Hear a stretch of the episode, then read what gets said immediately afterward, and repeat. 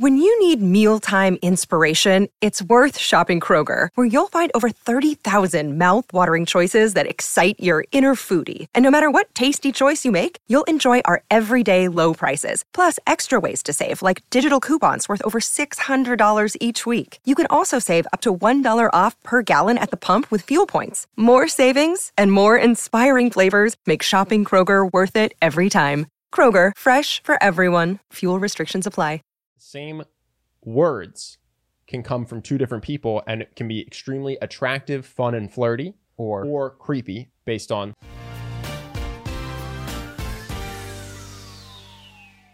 episode number 70 something. Four. Four. Here we are. fire away.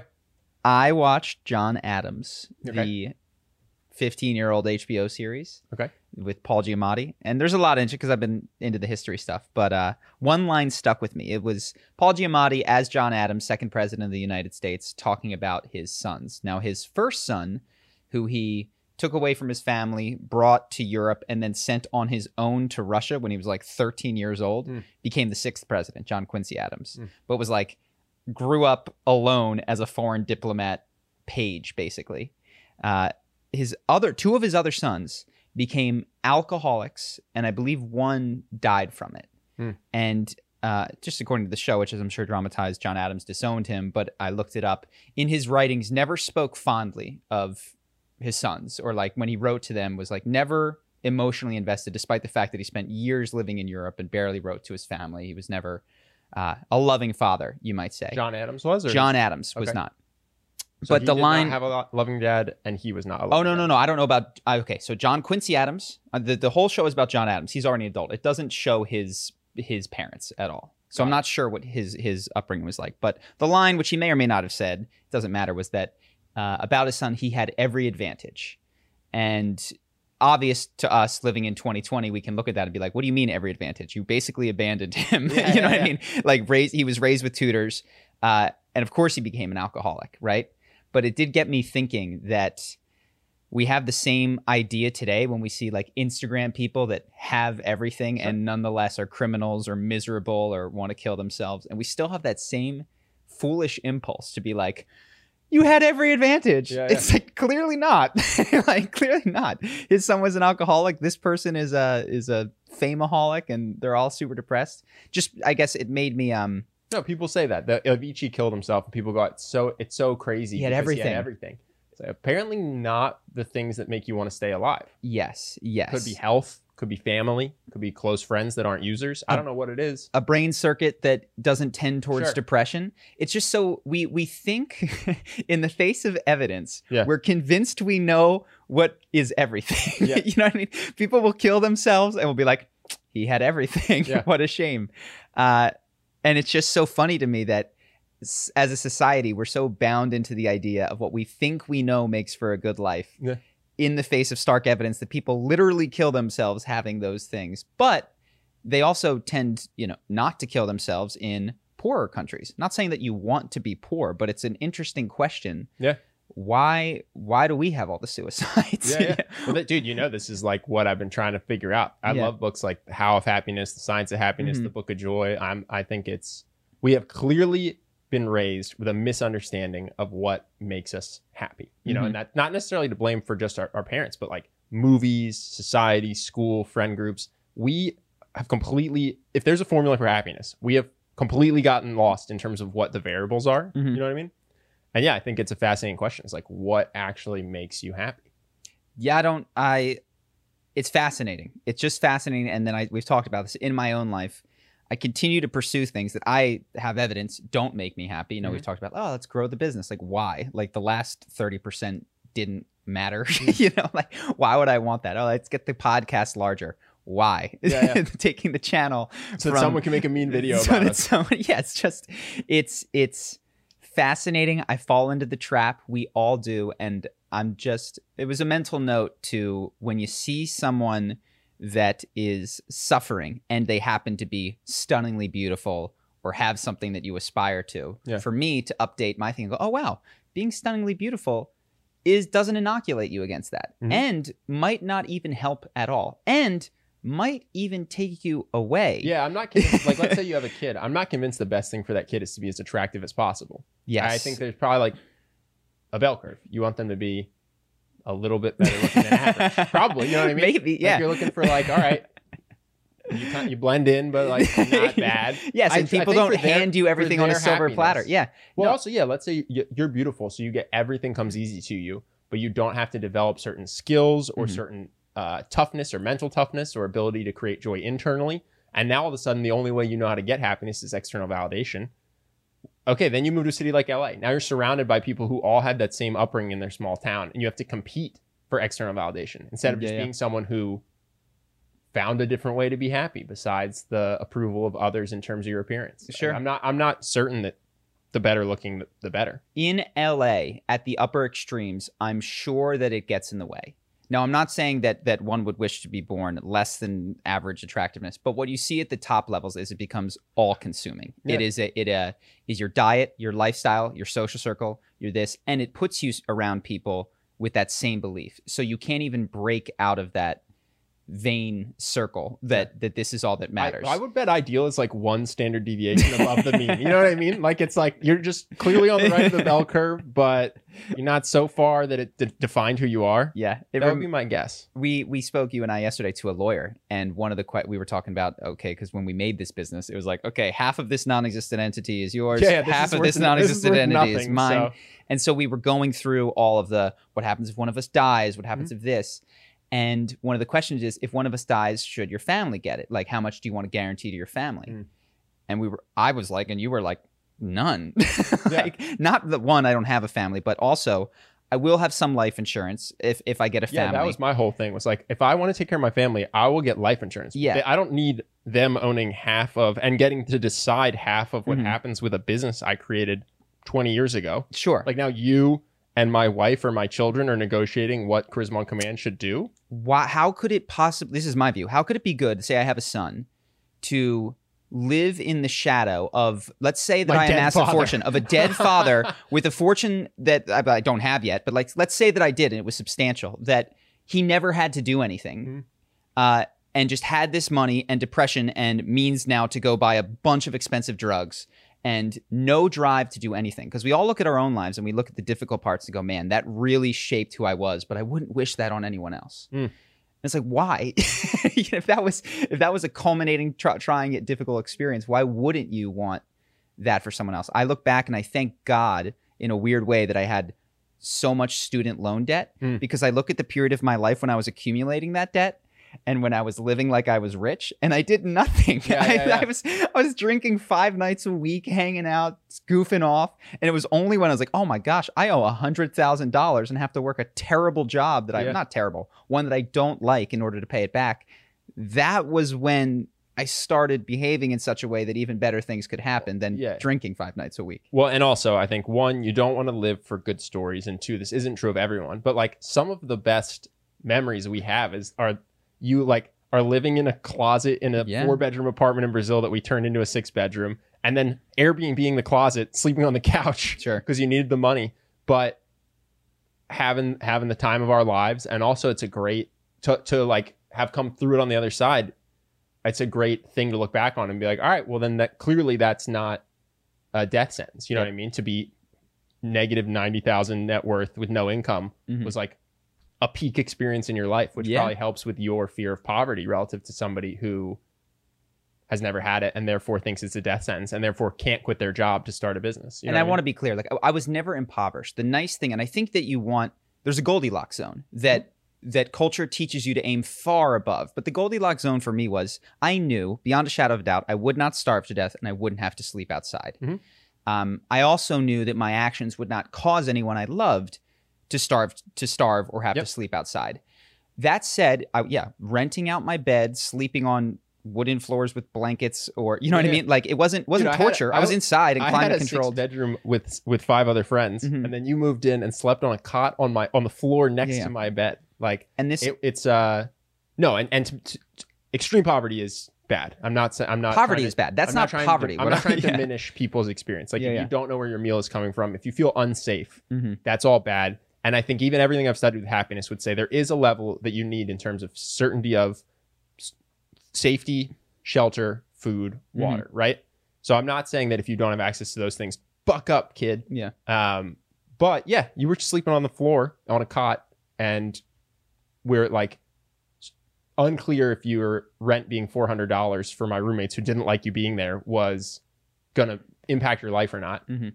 But it was great. It was fine. Whatever. We figured it out. Like I think that so once you get above that safety level of wealth, um, yeah, some of the best memories and also like most growth comes from the desire to get out of the Mhm. lower level of of I can't afford anything and into creating something. Sure. You know I, I mean? I suspect that's one of the hardest parts of being a parent is allowing because this last generation, everybody talks, didn't get that. Had the helicopter parent that insisted they got the Mhm. trophy for fifth place. You know that that intervened on their behalf when they were being bullied at school.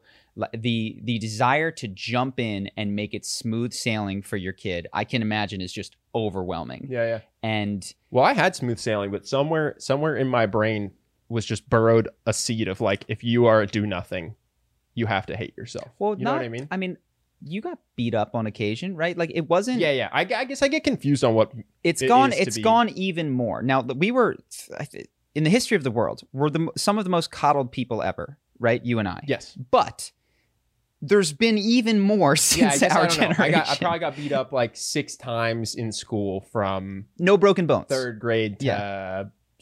you know junior year in high school. And there were no I had, like, broken six- bones. Six fights, Mhm. of which I maybe won one. but it wasn't wasn't looking good. Maybe that's why I got into MMA. yeah Um, wanted to win yeah, yeah. It fucking sucks, man. Um, so yeah, I guess I, I wasn't like uh, I'm not a trust fund baby. There's such a big spectrum from like growing up in the hood in danger. I'm as far from that as you can get. But Mhm. then I guess there's like the billionaire parent where you never. i'm speaking to the to people who like us are talking to lawyers to ensure continuity of the legacy which is in my opinion you've gone too far Mm. when you have generated generational wealth and you could see this it doesn't it doesn't help people Yeah. like they they live in these shadows of, of what of what the people who came before them did with this implicit assumption that they'll never break out they'll always be there and then they often because of that have to go hard the other way and just do underperform you know nothing find a way to not give back and that's not true of everybody but i'm it was just such an interesting conversation when the lawyer was talking to us being like you guys are crazy you're gonna have a family one day i was like i get it i know and i really just want to make sure that they have enough for a solid food shelter public education yeah. and not millions of dollars should I be gone. And even if I'm there, then that's a question. Let's say that you're earning like lots of money. I'm not saying I'm going to be earning millions of dollars, but let's say that you do. Do you fly your kids first class on vacation to the Bahamas? Like I I don't even know how one makes those decisions. Uh maybe, you know, I haven't thought about really having a kid, but yeah, I don't know. What do you do? Do you take them to all the nice restaurants all the time and show them the greatest things before they're 10 years old and have that just be an expectation of what the world is? I have no idea. I don't know if you have any thoughts on that. I have put zero thought into how to raise a kid. Okay, Like, we can move That- along. of all the books I've ever read about yeah. fitness and wealth creation and happiness, uh, child rearing has never cracked the list. Yeah. yeah, I've I've truly no idea. Um, but anyway, Can I segue on here though? Sure. So speaking of people with their baseline needs, I wanted to say thank you to everyone who donated to our charity water campaign Yeah, so man. far. It's awesome. We uh, we said we were going to match, and so we just sent in forty five thousand dollars to Charity Water because we had forty five thousand dollars donated by people who watch Charisma on Command and who watch this podcast, and I think that's awesome. So I just want to say thank you guys because that does go to helping ten year old kids not get mouth tumors because they're Mhm. drinking dirty water. It helps people have a baseline quality of life that lets them live and Mm-hmm. pursue goals and and uh, achieve uh, the high. What's the higher highest part of Maslow's hierarchy of needs? It's not fulfillment. It's Self-actualization. self actualization. Yeah. Yeah. So it's awesome. Thank you, everyone. If people want to keep donating, we're going to match again at the end of the year. So you can go to charitywater.org slash charisma. Mhm. But I just wanted to shout out because I wrote the check to match. I was like, oh man, 45 grand Pretty from dope. our, from our viewers and listeners. It's awesome. Yeah, no, you guys are awesome. Thank you, everybody. The uh, that is certainly on the side of poverty that is too far, Yeah. that is not romantic, that I do not wish upon people, uh, or my kids, or or anybody. So that one is so obviously to help if you if if you can and if you're moved to do so. Um, this is a huge segue. Pfizer. Oh, I wanted to talk about Pfizer. Vaccine, The dude. best. Corona's over. I gotta stop saying that. Sorry, I keep getting us demonetized. Bleep No, that you're- out. You're fine. I think you could say it now. I don't know. Uh, Yeah, well, Corona's safe now. Corona's safe now. I mean, in more ways than one. So the question that you and I have been discussing is: this comes out on the Friday. The election was on a what Monday or Tuesday. Yep. Tuesday. Uh, clearly, these trials had been going on. They could have hinted at it before. Mhm. Uh, good news would have been good news for Donald Trump because he was in the debate saying we're weeks away. And I remember listening, being like, "What are you talking about?" Yeah, yeah, no way. No, and it was the biggest weapon against him was Corona, how you handled Yep. it, and the fact that it's going to be around for a while. We need a president who will handle it. and then an American well. company hasn't broken through yet. Yeah. So they clearly waited till after the election. I don't think there's any question that that they couldn't have talked about this seven days prior and had it perhaps a dramatic influence on the no, and my questions immediately were: it, Did they do this because it makes them the most money to wait till after the election? Did they do it because they have an agenda where they wanted Biden to win? Mhm. I was very confused about why they waited. Do you have any insight? Because I sure do. okay. So I went digging, and in the middle of August, that so just so people know, CEOs of public companies can't uh, decide to trade their stocks day of because it's to day prevent of what? Day of anything to prevent insider trading. Day of news. Day of. if I want to sell stock, I have to announce it like seven weeks prior. Oh, interesting. Yeah. So if I so if Charisma on Command's public and I want to sell, I cannot just wait till the stock goes up and then be like, "Hey, sell everything." I have to announce in a public document I understand. when I will sell. And that is to prevent insider trading. So on August, I forget, I think it was like 9th or 19th, the CEO of Pfizer announced that he would be selling over half of his shares on November 9th. Wow. And the day they made the announcement was November 9th.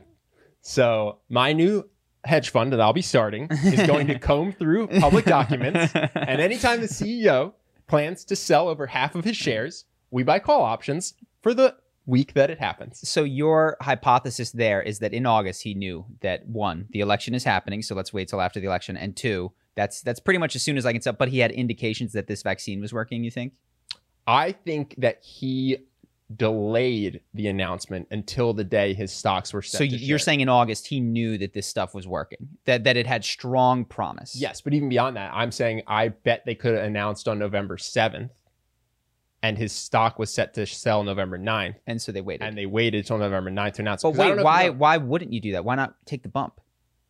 because Pfizer's stock went up and then came back down because the headline oh, was oh, so he sold at the, the like the the day if you bump. look at the 12 month high, let's say it's $42 a share. Yeah. He sold for $41.95 and they're now at $37. Oh gosh, Those so might he, not be the he hit he hit like but- the peak on the announcement day, which then, unfortunately, reflects rather poorly on his confidence in the So- this vaccine. Well, right? becau- well, here's why. Because what happened was the vaccine announcement comes out. It's 90% effective. Oh my God, we're going to cure corona. Stock goes up. And then later, because there's details, the vaccine needs to be kept at a certain temperature to be effective. I think it's like negative 70 degrees. wow. So you have to package it with dry ice and stuff. which is And so expensive. just- yeah. they just aren't sure how. They'll do it. Like they don't need to wait for another vaccine. If this was 100% effective, they'd figure out how to transport it at the right temperature Mhm. but it might have an impact in terms of how far and wide it can be distributed. Maybe they'll have to share it with other pharmaceutical companies. It might have an impact just in terms of timing. Maybe we thought this was going to come out in January, but now we need an extra couple months to figure out distribution. Regardless, the big announcement was 90% effective. That happens November 9th, the day the CEO is set to sell 50% of his shares. Mhm. And then the subsequent people digging in occurs afterwards. You know what I mean? They're like, Yeah. well, what's give us the details, release So the he study. he likely knew a lot of this when he made his announcement. If not, he got extremely lucky. What the a one thing I lucky haven't guy. the one thing I haven't looked into, which I will Yeah. I will give him the benefit of the doubt, there is a world where the CEO sells the same number of shares every quarter. Hmm. So you start with a thousand I shares, understand. I then understand. you get down to 900, 800, 700, and when you sell from 200 to 100, it looks like you sold 50% of your shares. Yeah. But really, you've been selling the same amount. That might be the case. I just didn't care to keep digging. yeah. Um, but even if that's the case, for sure, there was some acknowledgement on his part that we should line up this announcement with the day I have already pre-committed to sell my selling shares. shares. That does, uh, presuming that it that it's not what you had talked about, which is this cascading effect of of sell-offs, and it was a chosen thing. Benefit doubt, it might be. I uh, I'm not. I'm not trying to indict this guy. I'm just trying to say it does. Then, if you're, if you want to be in Pfizer, that means that you believe that that the stock is undervalued, which means that they might be the only people that can make a vaccine that the entire world needs, Mhm. and they have a patent on it and can distribute it or at least license that patent. Uh, the fact that you would want to exit that company Mhm. isn't the best sign for the profits of Pfizer and the value of this vaccine. I'm Yeah. not saying you know. no, I mean, almost anytime a CEO sells a major amount of shares, the shares go down because people say this guy doesn't have confidence in the Mhm. company going forward. Mhm. Great. okay. Did, is it true? I haven't looked. Is it true that CNN's website no longer has the death count on it? I have no idea. I saw that in our YouTube comments, but I didn't verify. They were just like, "What a coincidence that now the Biden wins." And blah, blah. I was like, "I don't know. I don't know this is true." Yeah. I honestly, I wasn't checking CNN's website before to see if there ever was a death. So I, I can't I can't verify that that either the no, that's why I was before just or asking you after. guys. So this is a mildly I, I t- this is mildly connected. Reinventing organizations. I told you to check out, and Mhm. it's it's connected to the CEO selling off all of his shares. Mhm. V- Really, to me, very interesting book. It the premise is almost the most interesting part, and then Mhm. this the suggestions are intriguing.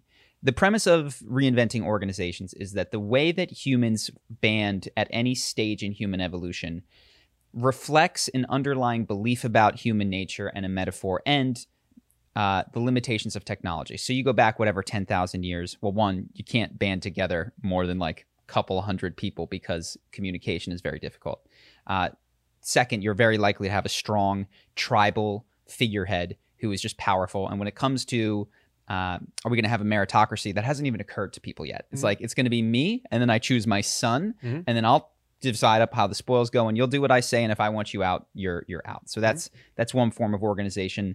Then with agriculture, you get these sort of religious and military type organizations that are hierarchical with roles. So you've got the pope, you've got the bishops beneath them, you've got the priests, and the power is not just in the individual who is the chief who can be killed and then somebody else can take that over. It's uh, you can ascend through these hierarchies uh, by doing specific things, and the power is not necessarily in the individual, so it's in the role, which tends to make for more stability Mhm. because there's clear rules of succession. You know, even if that succession is dynastical and it's hereditary, uh, Sure, if you're at the very bottom and you murder the Pope, you're not becoming Pope. you're not the pope. It's not. It's not like so. There's less incentive to kill the Pope. it's like, listen, Exactly. if you kill the Pope, an archbishop. then we just have to do the thing with the smoke and Yeah. we vote, you know, and So we get all that. incentive now. So now it's, it becomes a more stable structure, but it still has clear understanding, which is the Pope is the genius at the top. He's literally the the vicar of God. He's speaking with God's voice, Yeah. and then So what People- he says goes. yeah,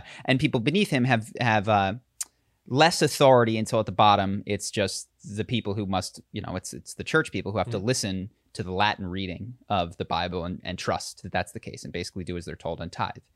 Um, that then evolves to what we are most familiar with in America today, with, which is meritocracy, Hmm. which is to say, uh, you can actually leap steps. You can, you know, if you're good enough to get ahead, very individualistic.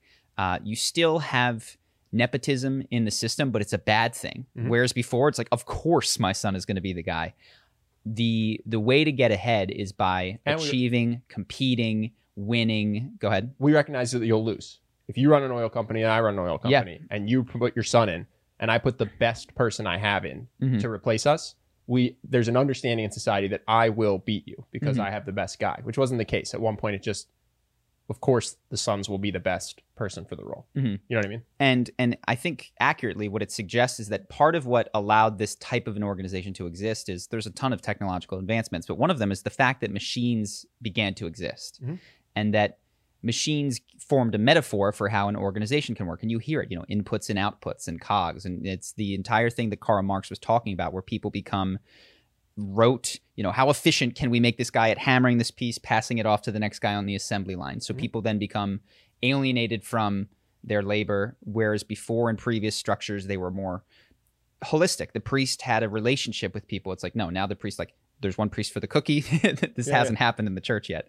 And then one priest for the confession and they like it's just an assembly line thing. Highly efficient um, has created a lot of the things that we enjoy today. And what this book suggests is that that is a very limited way of organizing, and that given human advancement and technology, we are capable of a different metaphor, mm-hmm. which was the metaphor of an organism, with big differences being that instead of having that hierarchical meritocratic nature where basically at the top you have the brain Mhm. um, all decisions need to flow through the c-suite and then there's this cascading thing down and there's some sensory inputs like you can you know it's an open door policy feel free to come into my office and then i'll make the decision about what happens that you can distribute more power to the to the uh, what has traditionally been the bottom of the organization and the top of the organization now is just in the coach role. Mhm. Less authority becomes distributed, power becomes distributed. Concretely, this looks like anybody in the organization can start the process of hiring someone else. They can start the process of firing someone else by committee. Um, they can start. Uh, they can do a huge purchase order. They can redefine their job and be like, "I'm not really effective here on the factory floor. I'm going to go scout out new factories in Antarctica or whatever it is." So there's there's obvious rules and uh, structures that need to be put in place so that it doesn't devolve into anarchy. But I thought it was super interesting because it really made me uh, reflect on how we do things and how most businesses do things that I think is is messed up. So I think it sounds nice in theory, and I think that there's things about it that could probably improve a business. But I have two pushbacks because I, I started reading it as well. It to your point, it likes metaphor, right? So Mhm. the metaphor that it will use is the brain has eight trillion neurons, and no one neuron is better than the others. They all work together, right? Mhm. Uh, same thing with your whatever it might be, like the forest. You know, no tree tells other trees where to grow. It's this very complex thing. Um, there are not, I believe, more talented neurons than others in the brain, to our understanding at least. They're all like relatively equally talented. And in humans, you have a spectrum from incredibly talented to not particularly talented. And so I think if you're going to run a business like the brain, one, you have to not have any people who lack talent. But two, I wonder if Apple, for instance, would have performed as well if not for the fact that Steve Jobs was the clear leader. Mm-hmm. Because I think even upon his death, the company has lost some of its innovation and its ability to kind of conquer Yeah, the world. You know what I mean?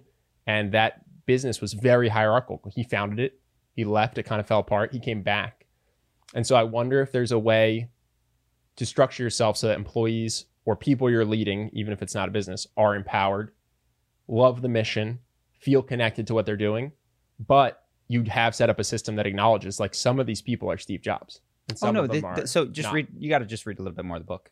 Um, it'll it'll cover this. So, um, to the second the second point first, which is, uh, you know, th- these prior organizations have been run this way and have been successful, and when you take it away, totally agree.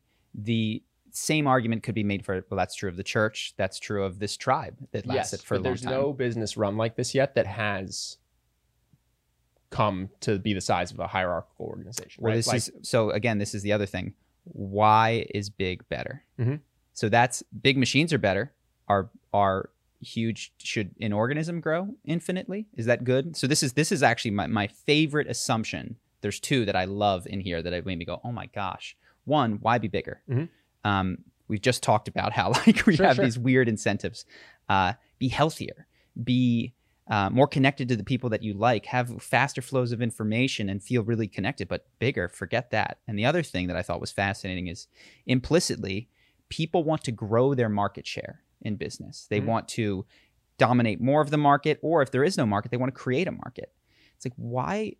The entire underpinning of why people pay you money is because they have a problem and they need you to help.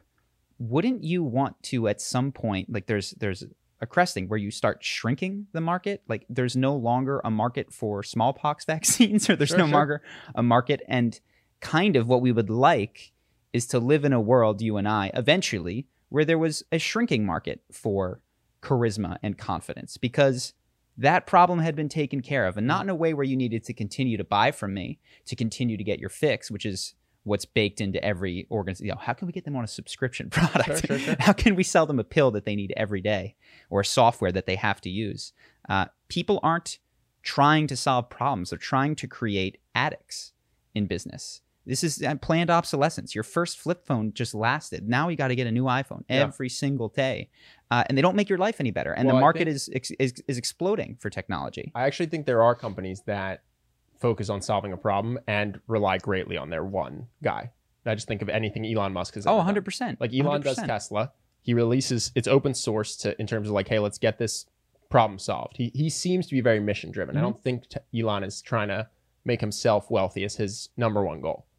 Um, I think those companies succeed because he's so deferred to. You know what I mean? So I don't know, but he has said that he spends one percent of his time on the Boring Company, for instance. So we can't be that involved. Mhm. And they have made huge strides in the drilling of tunnels and the uptime of the drills. And I don't know a ton about it. I suspect that Elon, workaholic that he is, and I don't think he's set up an organization like this one, would tell you that there's a little bit of the hero syndrome going on in his organization, where where um, and he plays into it. He'll he'll be the figurehead so that every talented scientist in the world Sure. will come work for him. No, and the parts that I like from the from what I've seen of the book are, is the idea that the so many people just go to work to make money. Yeah. They don't care about their mission at all. What company they work for doesn't matter. If they got Mhm. offered more money to go to a competitor, they would. And if they got offered more money to go to a different industry, they would. You know what I mean? Like they're not they're not working at JC Penney because they love the idea of providing clothing for people. yeah, You know what I mean? or helping people select their. And I their- think that is tie. something that ought to change. I think that when you have people who are tied to the mission and feel fulfilled, they will produce more. Mhm. I think that when you give people more autonomy, some of them will over deliver in a way that is 10 times more than they would have if restricted. I agree with all that. Mhm. Um, I just also think that there's probably something to the fact that there's a talent discrepancy amongst humans. So I I agree, and I'm not. This isn't. This is to add nuance to all of that. Um, at my job that I was at for a year and a half, I was at the lower half of the talent pool. Mhm. Uh, I didn't have to be, and it's Yeah, not yeah. like I. And it's also it's not that I couldn't have been good at Excel, and it's not that the idea of helping the government save money was uninspiring to me. You have a borderline genius IQ. You're not who I'm talking about. Well, thank you. No, You're not who um, I'm talking about. I'm talking about, let's say that you run a company and you have people who work at the front lines Mhm. who have uh, s- struggle to problem solve in the sense that they uh, do not perform well on tests that are meant to measure your problem solving. Mhm. You know what I mean? Yeah. I just don't. I think that there's there's a reason that people um, set up the manager system, and I don't think it's because when you have the straight A student with the borderline genius Sure. IQ, he shouldn't be unleashed a little bit. And I don't think that you were maximized because you didn't care about the mission at all. It was just a job, paycheck, come in, come out. Um, but what I'm saying is, uh, in the realm of which brain cell has the most potential, you would not be on the bottom 20%. I 100% agree that within individuals, one, it, it's also related to a particular skill set because I have no potential as a wide receiver. you know what I mean? yeah. So like, so there's somebody out there that has no potential in our organization or other ones that are cognitive, but can do things that I couldn't come close to in For other sure. in other venues. But I will give you another example. Um, so and while totally understanding that we have differential potentials cognitively, physically, all that kind of stuff, uh, my brother who had learning disabilities growing up, struggled to like grasp reading uh, when he was in his third and a half year of college, was on the five or six year plan, not by not by uh, planning, but by the grades that he was getting Mhm. at at a Temple University. Uh, came with us to Brazil, was surrounded by a different group of people, and for years didn't really show much jumping out of that. Mhm. And it was only with the right combination of uh, financial support plus financial pressure, which is like, hey, here's some, but not an infinite amount. And Mhm. you have to take this job that you hate, by the way. Being around people that were doing things and osmosising and a little bit of questions, but honestly, no one really coached him at any point, is now doing very well. Mhm. Uh, I think that people, and I think myself included, people, I, I don't think I'm a genius, but people that have, you know, done well on tests, all these, I'm hugely a product of my circumstances, but I will not deny that there's genetic influences that that I um, are different in Mhm. people. So I just think that that you can create contexts in which far greater numbers of people are capable of successes that would really surprise you. Yeah, yeah. Um, I agree. yeah. Just within an organization that had no hierarchy, you'd you'd. I mean, I could see a world where Steve It- Jobs gets kicked out because he's a dick. Well, he was kicked out because That's what, yeah, that's what I'm saying. Like, but also it's it's not that there's no hierarchy just to be clear it's that hierarchy um, it's not a uh, organizational predetermined hierarchy it emerges uh, and it's it's fluid in terms of and uh, unfortunately there's going to be problems with this i totally like there's going to be hierarchies in these organizations that are purely based on charisma and who you talk to and and politicking i Yeah. mean that's that's definitely going to happen some guy's really smooth tells great stories oh let's not fire him like uh but no, it, it it does talk about how they're not every voice every voice is heard, but they're not all counted equally. It's not like one person, one vote democracy when it comes to doing things. Um, why not? Because the system prevents that, or people's self interest prevents that. so I think that there are sh- it's this is what I'm trying to wrap my head around because we've done this. We've we've tried. We've gone both ways. We're like we read the machine book, the E Myth, right? Yeah. We're like businesses are machines. People need processes. Write everything in a standard operating procedure. And and no, that does not work. And we talked about how that guy in his second book ad- acknowledges as much. Yeah. And it should take there's there's a time for standard operating procedures, and that's when it comes to how long you should be cooking burgers or doing very Mhm. simple tasks. Um, it is not and and there's checklists for making videos, but there's no standard operating procedure for making a YouTube video, uh, and I don't think there ever will be. So we've gone that way, and then I've also just tried like, hey guys, I trust you. I'm going to take a couple days off, like do whatever you want. That doesn't work either. Mhm. So I'm trying to identify, and he talks about them, the structures, culture, um, communication, and I think technology is a big piece of it that needs to be put in place so that it's not just a free for all of consensus opinion making, which he even acknowledges like consensus is the enemy. Having everybody vote and agree on everything, that's not how stuff gets done in the body. Your red blood cell and your neuron do not equally get a vote on whether you're I snap. It's like no, that's that is the role of the of a specialized system. Um, so I don't know how those thing things emerge, but it is not as rigid as you might say uh, meritocracy is, which is even less rigid than the prior um, church-like system. So it's it's it's more fluid. Uh, I could be at the top of one hierarchy, but I, I make the hiring calls. Why do I make the hiring calls? I have no expertise in this, and it, it like that that's something that would flow to someone that had proven better than me. Yeah. Um. So we can we can play with it. I'm not yeah, gonna. I don't know how in the weeds you want to get, but like that's actually not true. That's not how we got our virtual customer support people. They hired themselves.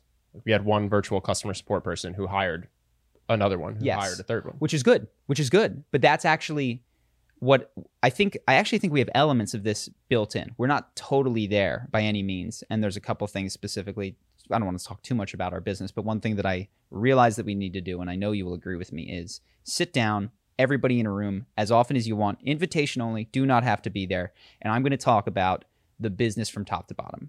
I'm going to talk about the numbers. I'm going to talk about how it works. I'm going to talk about how this piece works with this piece so that people are not as alienated from the bigger structure, which leads to poor decision making, lack of feeling like you're involved with something important. Um, so we could talk about the specifics offline, but I, I did think that the piece that that people might be interested in is uh, it made me question what assumptions about human nature I have, Mhm. And one of them is that, and it's not. I'm not saying it's right or wrong. It's that uh, you I, I think I overvalued past behavior and didn't factor in context enough. Hmm.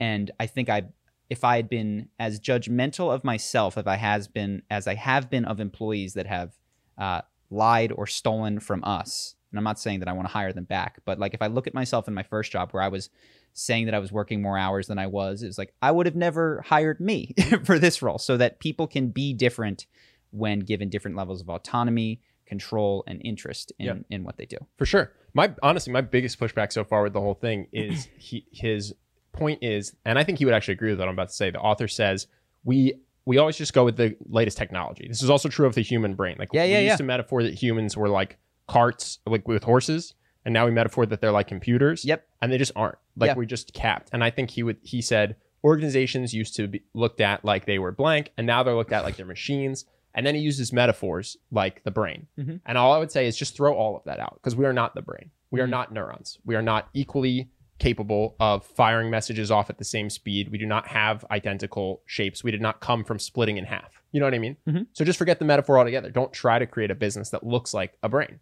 Just say we have people and we have no idea what paradigm works best, but let's figure it out. You know what I mean? And kind of Mhm. start from scratch. And I think he would actually say, yeah, just use the metaphors because they're convenient. Um, Yeah, I, well, one thing, it's not that brain, it's organism. And I think one of the things you're talking about how the neurons are the same. He talks about an organism, which is like your brain has a level of control Mhm. over parts of your body. I would like, just say throw that out though. A business is not a human bo- organism. It's not. A, it's not a machine.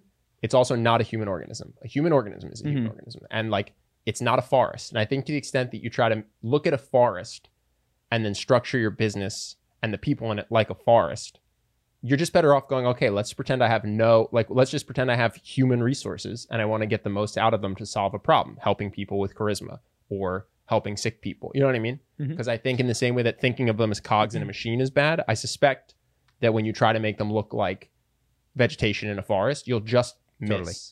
I think metaphor is inescapable. For instance, uh, that that's why he would say, "Let's try to get a better metaphor," because you're like human resources to try to get out. That's still a very mechanistic view of it. Like I have a human resource and I want a result. Like you cannot escape the fact that you're going to be viewing. And I agree, it's not. It's not a body. It's not a forest. It's none of Yeah, yeah, that's things. what I'm saying. It's like if you try to Totally agree. look like a forest or a human body, you'll just get it wrong. Yes, it's and you're it's just slightly better. Is I think what it might be is that you're stuck in metaphor. You're like it's not the, the, the universe is too freaking complicated to to say it's anything other than what it appears to us Mhm. as. Um, but these models can be they can help you move in the right direction, and eventually they will need to be discarded. And he's also not totally crapping on the machine model, which got us all of these awesome things and higher productivity, and everybody's got a car and a phone and a thing and a this and a that. Um, but yeah, I agree. I do. I will. I will not make us slaves to a metaphor. I will use it as to question and understand the pre-existing metaphors that drive some of my assumptions. Yeah. Um, but yeah, so I'm I'm reading it. It's cool. If you have a business, you might like it. But Is it useful at all if you don't run a business? you know, if you work in a business, you might be like, hey, these types of businesses are existing. And uh, I didn't think I would ever be an entrepreneur, but that doesn't mean that I can't be highly engaged with my work, have a tremendous amount of power within an organization to shape my work and do interesting things. And the organizations that he talks about, one of them is a Dutch. Uh, it's nurses that the way that the way that the healthcare system works in the Netherlands is that nurses show up to your house. Mhm. And so it's like these are not the most necessarily tech savvy, sophisticated organizations. One of them builds car parts. One of them uh, is nurses. There's a school in there. So yeah, you might just be interested in like, holy cow, I don't like my job. I don't want to be an entrepreneur, but maybe I could find something a little bit more like this. Any So, American companies?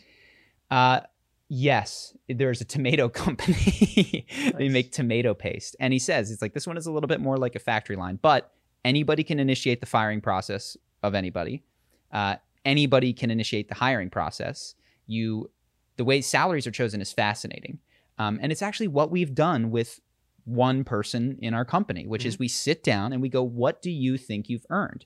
He throws out a number. We say, this is what we think, you know, and then, and we've always, they're complicated, but we actually walk away, I think both parts being like, okay, you know, I can, I can deal with this and you feel that you're being compensated and you understand how. So, um, something like that could make its way farther into the organization. Maybe not all the way, maybe not immediately, but um, that kind of stuff is what is what they have. Sure. Um, I'm also just very always cautious to jump into a book after the E Myth burn. So sure. I'm just like we were 100% convinced SOPs were the answer, and now Yeah, yeah. being 100% convinced that being a, a forest is the answer is just like yeah, yeah. I'll just I'll just do this slowly Yes. because there's a chance that this guy is wrong. Mhm. Mhm. Yes. And the last piece, which I did think was interesting, is that uh, it's just the spiritual question is is, and there's not a right or a wrong answer. It's just illuminating. Is love or fear guiding this decision? Mhm. Um, and fear is appropriate. If a lion is roaring at you, you're like, love would make me hug him. You know, it's the fear can be the appropriate one, but um, fear of being taken advantage of, I think, drives so many decisions yeah. and probably more than it needs to. And it's okay to get burned sometimes to open yourself up to the possibility of huge wins. Well, Is- that I mean, that's something I try to ask in personal relationships. Yeah. I think that forgetting if it's fear or love, because I think there's a lot of emotions. But I go, am I am I coming from love right now? You know, what I mean, even when firing someone, Mhm. like let's say that somebody has screwed up a bunch. Yeah. Okay. Well, they have to go because they can't be here. But you can come in and be like, hey, man, I'm noticing you're screwing up a bunch. Like, Yeah.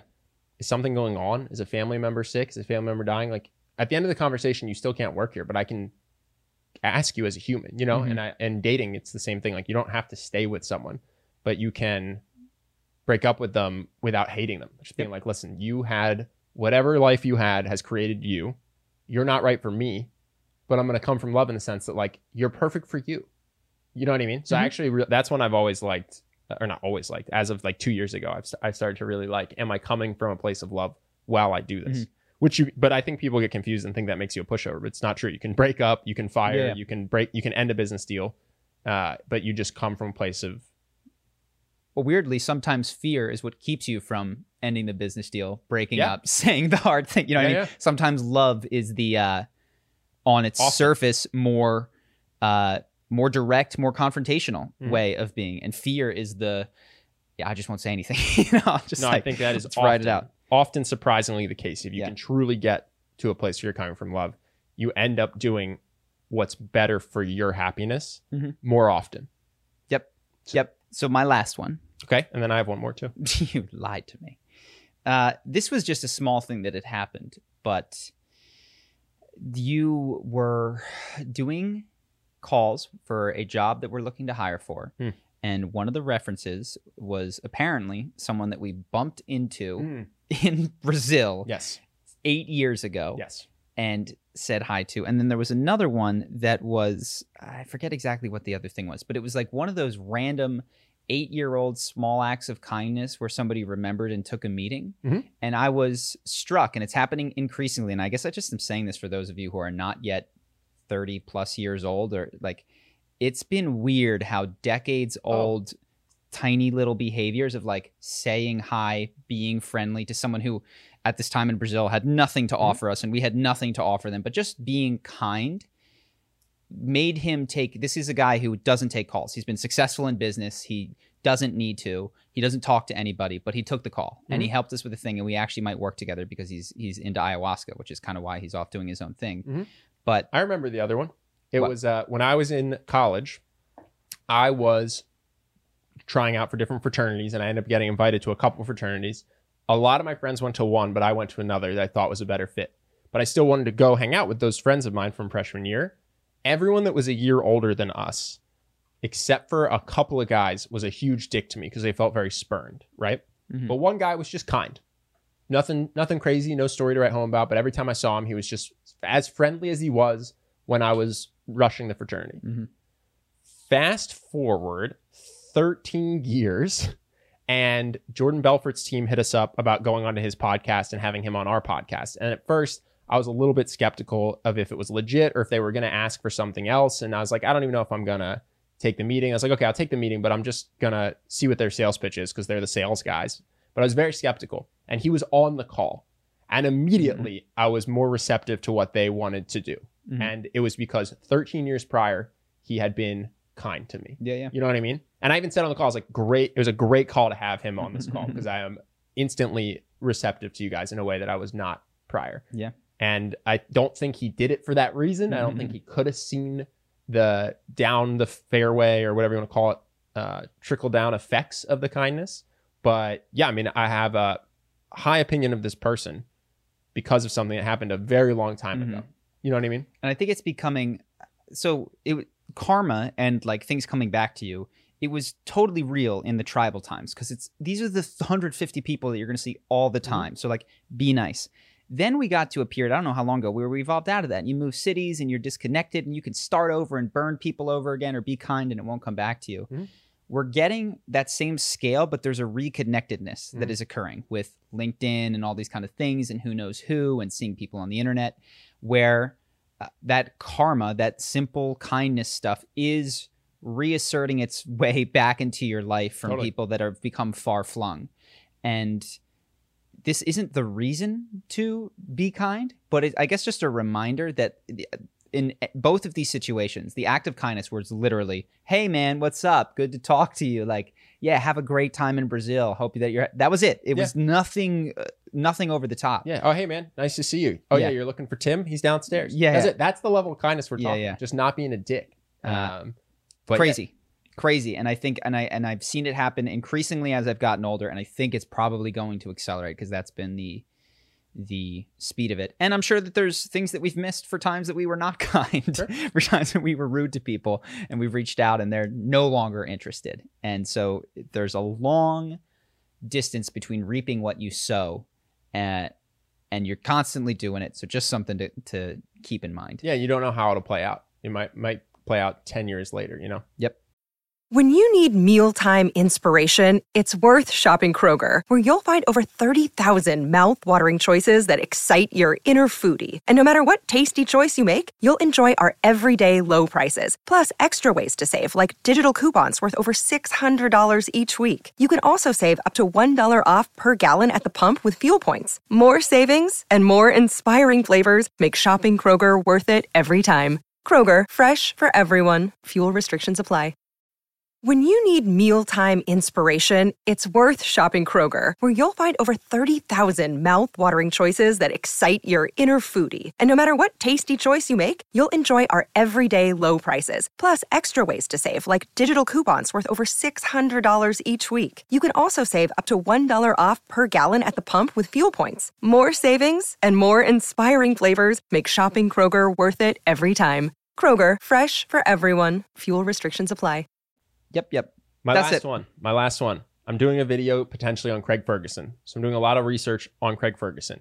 He appears to be universally liked even today. His comments are largely positive. People, I miss him, blah, blah, blah. Could his show exist in 2020? no For those of you who don't know Craig Ferguson, he tons of sexual innuendo in a way that his guests almost always seem to enjoy in a very safe, playful way. He's married. No scandals came out from the show. Could he make the same fun, beloved show today? I do not think so. And Isn't I'll that add a bummer. Yeah, well, I just watched a Daniel Tosh episode and I was like, this cannot be on the air. The running gag he does the web redemptions is that there was a 17 year old girl on a cruise ship and he's the gag is that she's hot and he wants to sleep with her and she's 17 but Okay. it's international waters so it's totally cool now you know and goodbye goodbye career goodbye all of this and daniel tosh already got shut down for for uh, a joke but uh it's yeah it's craig ferguson couldn't do it and it's strange because well, Daniel Tosh is controversial. Dan- I actually would throw him out for the sake of this conversation because Sure. some people hate him, some people find him very offensive. yes and he's he's purposely told many upsetting jokes Yeah. in the past So I would throw him out. He's a bit of a he's trying to toe the line. He's being edgy. What's, Yeah. what's appropriate. Craig Ferguson, all of his guests, I love being on here. They Mhm. come back six, seven times. Like there's there's just a sense that he's he's doing something people like to watch and like to participate in. i would be willing to bet that there was someone who didn't like it Well, it even makes making this video hard because there's there's advice that you have to couch because even though it's good flirting advice, people might not recognize that it's good it's it's useful when flirting with 80% of the population but not 20% of the population. Mm-hmm. And that's okay.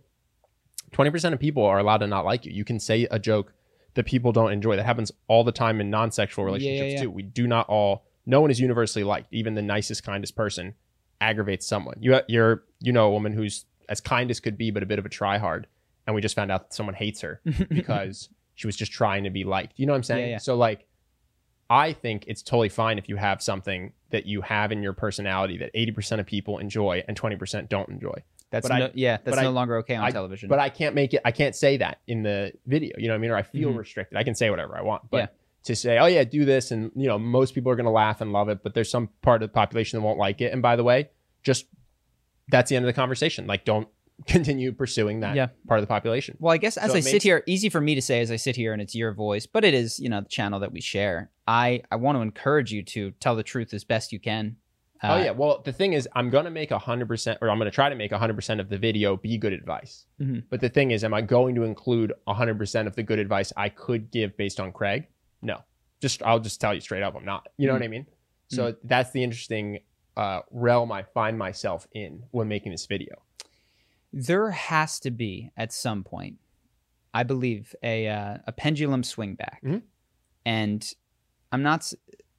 I guess it's just nice to be on the tip of the spear when you're going in the other direction. So Sure, sure. so I'm not saying that you have to go crazy, but I would just put it in your brain that if it is true that you can give good advice, and and there's there's realms of you know you don't need to talk about sex in its explicit you know here's here's the dynamics of how to be a good sexual partner or anything like that. No, but okay, let's talk about that.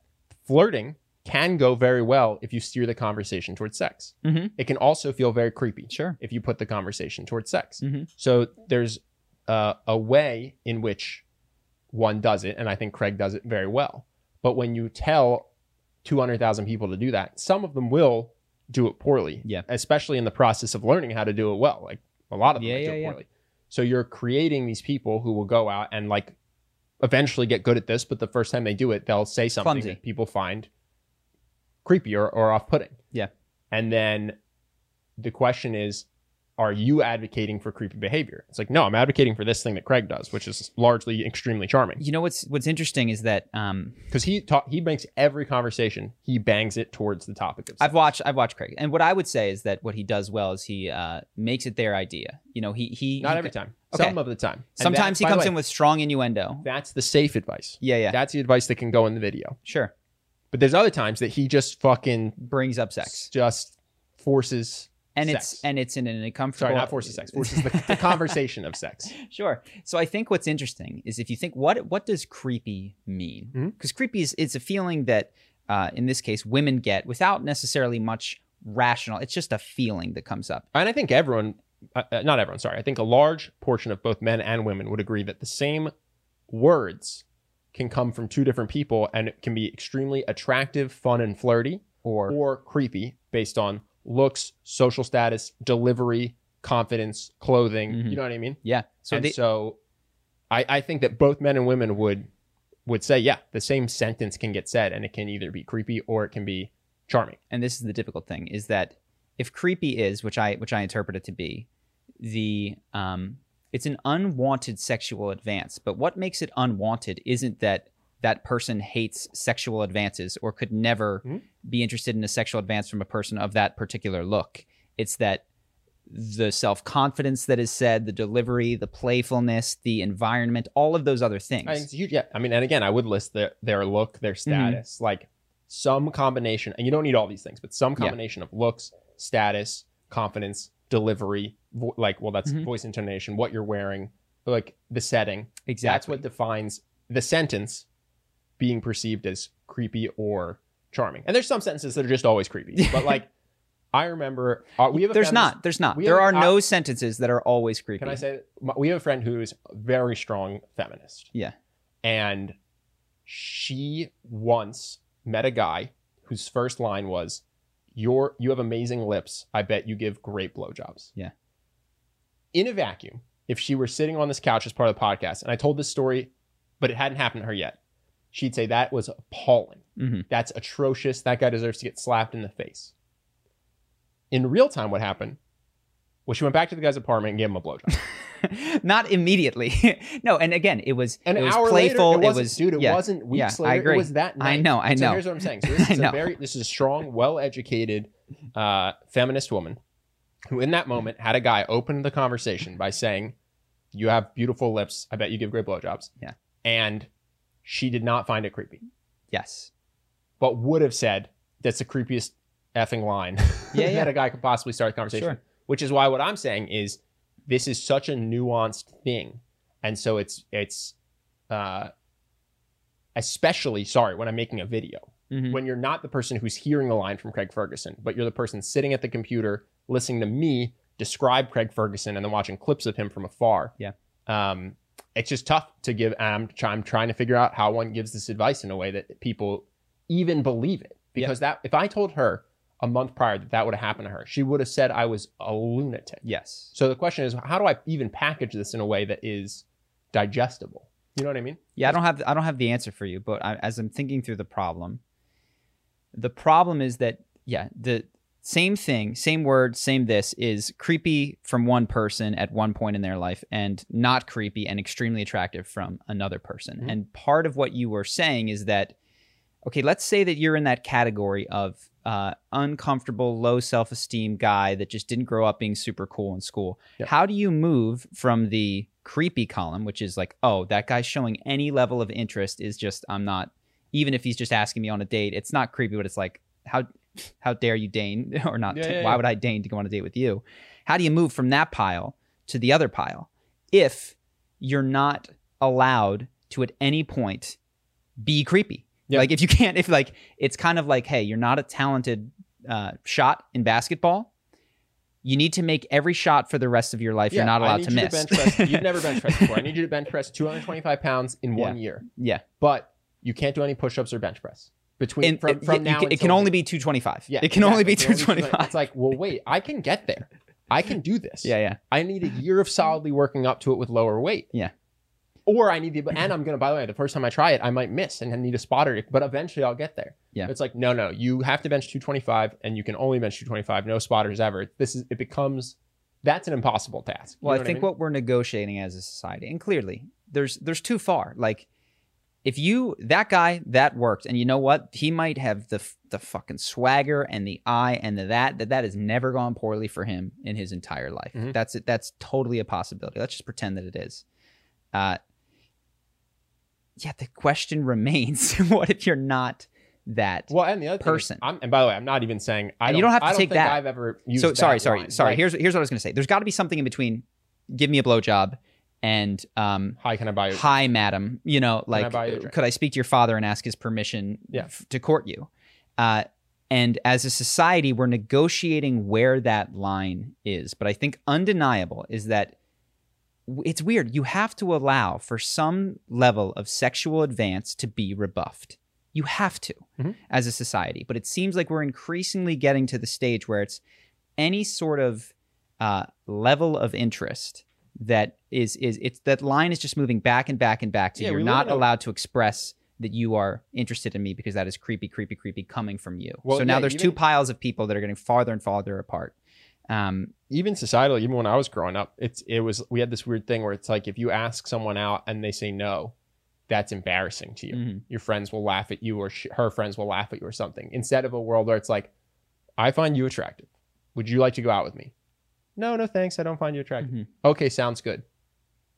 Carry on, and then you walk away, and that's that. In my opinion, has to be considered a positive. Like you had the courage, you asked, you respected her answer. Uh, that if that was if that felt creepy to the uh, person being asked out, to some extent, I think we have to go. That's okay. If you if you if if the question is, hey, I like you and I think you're attractive, would you go out with me?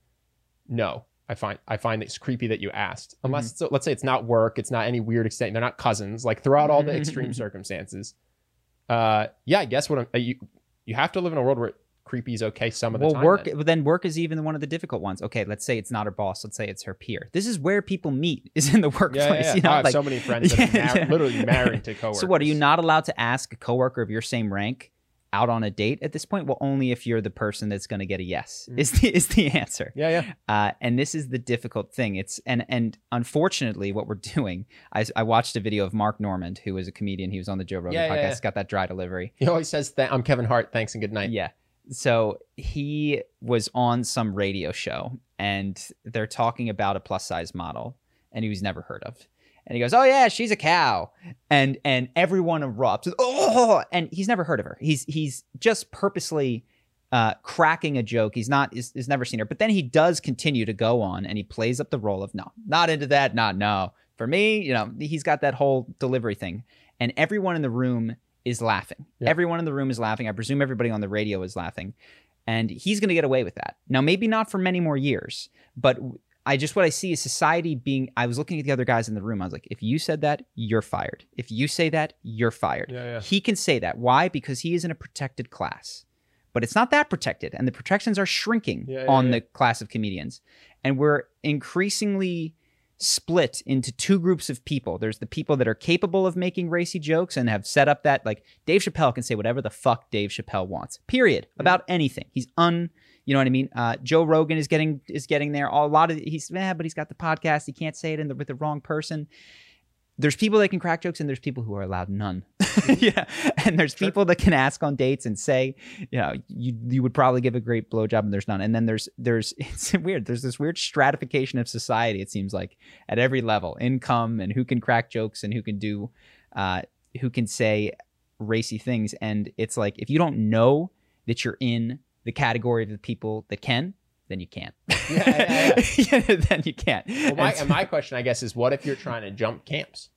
it's a it's it's a dangerous time to do that. Is Yeah. what I would say. Um, and I and uh, I guess the solution is if I had one and I could be um, give advice or have a billboard to everyone is to uh, increase your threshold at what point you're offended as best you can, and increase the threshold at which point you try to end someone's career, get them a talking to, etc. But but because there are people out there um, that that don't do this, protect your physical boundaries, protect your job, protect your income. Which is to say that if your boss is coming on to you and you think that your job is online, fucking protect yourself. You know what I Yeah, mean? yeah. Um, so it's I can see both sides of it, and it almost seems like uh, the unintentional, or maybe I don't know if it's intentional or not, uh, consequences of trying to protect uh, people from abuse from people in power, like the Cosbys, like the like the hey, you got to do this if you want to get on stage, you got to blow me type stuff. Is that uh, young men that are a little bit odd and uncomfortable do are stuck, n- unable to jump from like I don't know how to speak to a girl in a semi-sexual manner without being creepy, and it I may never get the chance to learn Yeah. because I cannot make a mistake. No, and so what I'm trying to figure out is if there are these two camps, I'm do I'm studying someone who's clearly in the when I say this stuff, it goes well 95% of the time camp. Mhm. How do I give advice to both camps based on this person? You know what I mean? Because and You- so that's that's what you I'm have the wrestling with. impossible job of speaking to an audience that you can't see that's 200 500,000 a million people Mhm. and your aim is to not piss any of them off so what i would suggest is that and I, it's easy for me to say because i'm not making this video Well, I'm just saying I'll just say I'm Charlie before. I, Hey guys, this is Charlie. that's kevin hart this is Charlie with Charisma on Command. change your aim is what i would say try to help Hmm? uh, consider men consider women you know what i mean? Like try to do the utilitarian best thing that you could considering that like look if i give this piece of advice a bunch of uncomfortable awkward dudes are going to go ruin a bunch of women's days. So so i can't go that far because that could be too easily misinterpreted too easily spread. But also i need to help the the awkward 17 year old uh crack a joke that is flirtatious that Yeah, is a little bit dangerous that Well, is I'll a little bit I'll give a little bit of a spoiler, a little bit of a teaser. But uh, I think the solution is I'm going to say here. Here's what he does. Here's an example. He misinterprets things. Mhm. He, thankfully, misinterprets them sexually sometimes, but not sexually other times. Mhm. So you, as a person, should learn this skill and figure out what what, what you want to do it. But like, he, so sometimes people will say something, and he'll he'll you know I don't know, Craig, I dropped the ball, and he's like, well, it's okay, just pick it up and keep going. It's a sexual misinterpretation. Yeah. But other times, this woman Miranda Kerr says, I play a little piano.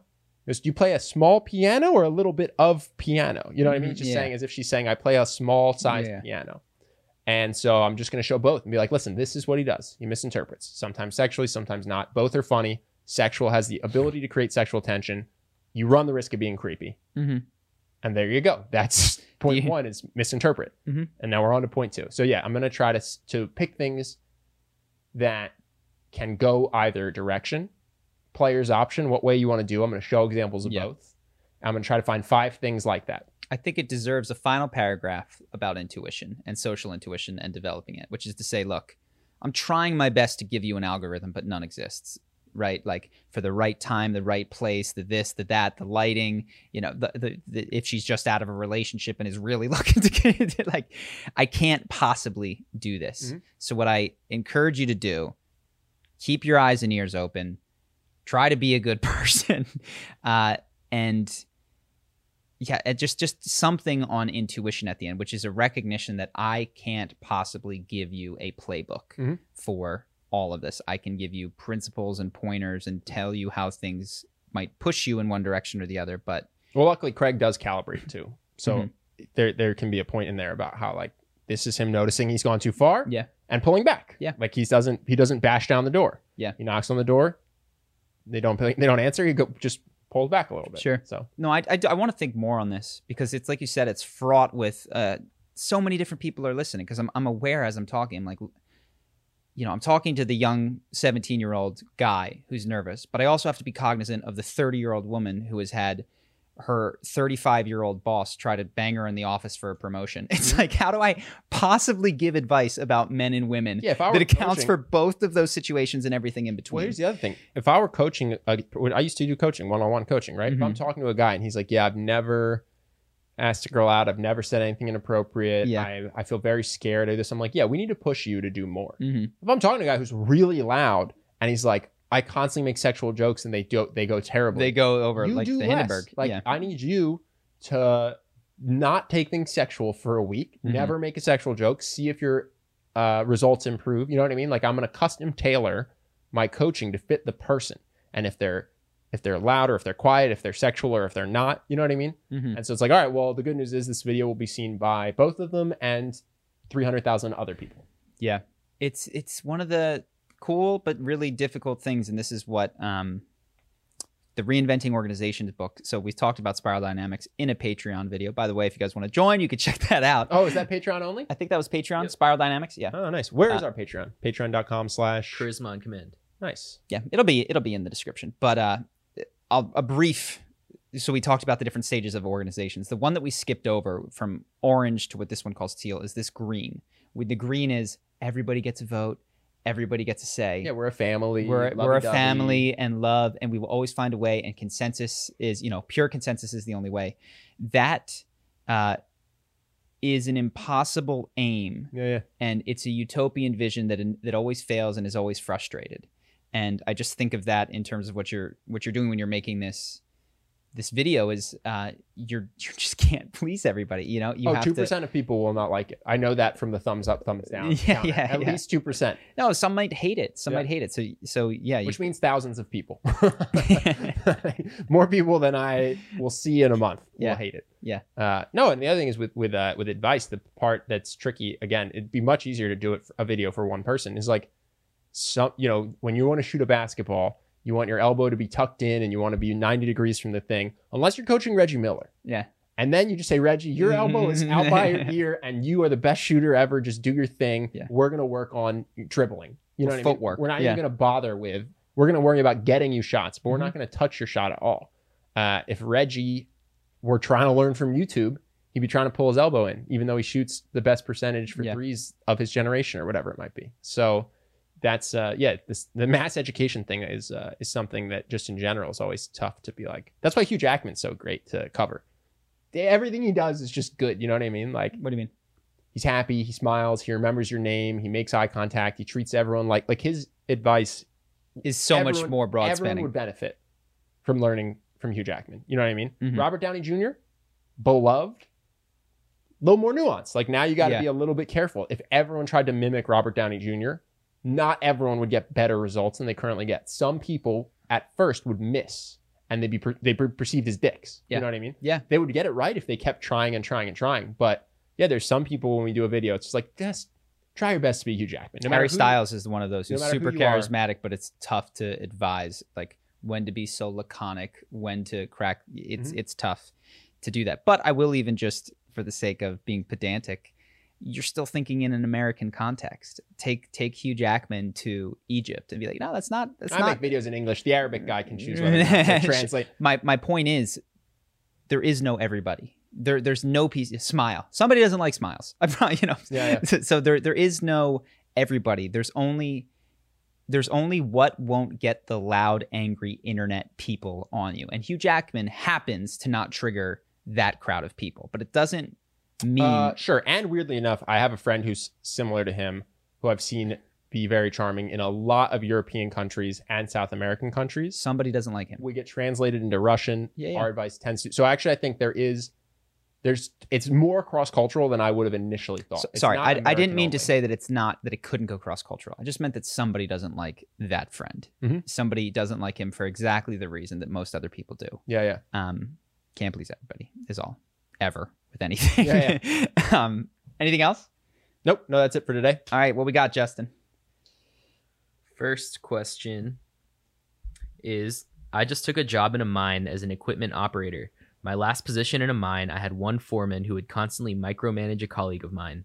He would tell him every little thing and point out the obvious, and I had heard that there are similar problems at my new company. Is it difficult to use radical honesty or is it difficult to use the radical honesty approach in a relatively macho environment with a person who has seniority to you as they are liable to laugh or make fun of you for doing so? Do you have any advice for when you have to deal with someone who is micromanaging you excessively? So one thing that this made me think of that I'm really happy is uh, we've given conflicting advice at points. We've you know be radically honest, but be practical about it, and but except here, be totally radically honest. And we've done this with other things. Uh, and what I liked about the reinventing organizations book is it made me realize, and this is true of spiral dynamics as well, that what works is particular to a context. So radical honesty is really great for thoughtful, evolving people Well, to we talked about it. This guy, I just want to be clear, is his own boss. yes. So he is radically honest 100% of the time, Yeah. all the time, and he says it's the best way to live. Yes. He controls his own income. He is a therapist, I believe. Yes. His clients can fire him, but he cannot lose his job over it. Mhm. And I'm, I'm not saying that that means that he wouldn't be a good employee, but I do think it's important to understand where he's coming from. We've we've used this example. You don't be radically honest when the Gestapo is knocking on your door asking if you have any Jews in the attic and Anne Frank is up there. you don't like so You so lie. You lie. You absolutely lie. So everything, all the best advice, it, it can only thrive in a particular context. So I think the goal generally is to understand what context you're in and then see if you can edge it closer to ones that are because it's just better to not live in Gestapo controlled Yeah, yeah. Germany or wherever. So And for your happiness, you might be better off just finding a different company that paid you a little bit less money. pissing your boss off and getting fired. Yeah. But where you weren't being micromanaged. So I'm not even saying pissing off your boss. I'm just Yeah. saying if you're like, wow, if I were radically honest, I would get fired because I hate this guy, then for your own sake, take a pay cut and go work somewhere where you don't hate the person, Sure. where you can be honest at work and it won't go terribly. So let me draw two contexts for you. You've got the context of your workplace, which you know better than I do. And then you've got the context of your world. I'm presuming that you live in America somewhere. I'm presuming that you're watching this podcast. You have a level of education. You can read and write and have your faculties about you. What I would say is that if you look at the context of um, the world, America, where I presume you are in it, uh, more radical honesty is going to be good, even if it gets you fired from this job. Because it might get, you know, you piss the boss off, you stand up for that guy, he starts grinding you. You're like, I can't take this anymore. Now he's micromanaging me. I have to leave.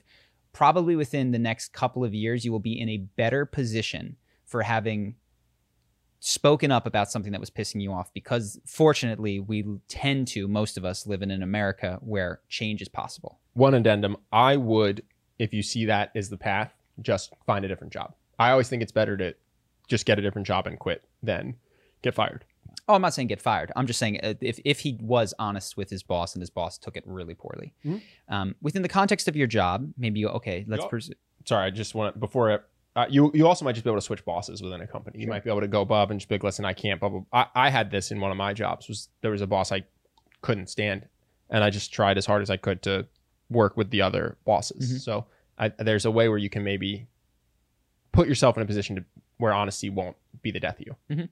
And I suspect that there's a way, and we've talked about this, where you can be practically honest. So radical honesty would be like, you're the biggest asshole that I've ever seen, and I can't. Like that's that's the true unfiltered feeling Yeah, yeah. that I, I want have. to punch you in the face. The only reason I don't is because I like my job and I don't want to go to jail. Uh, practical honesty might be setting up a meeting, be like, hey, can I talk to you?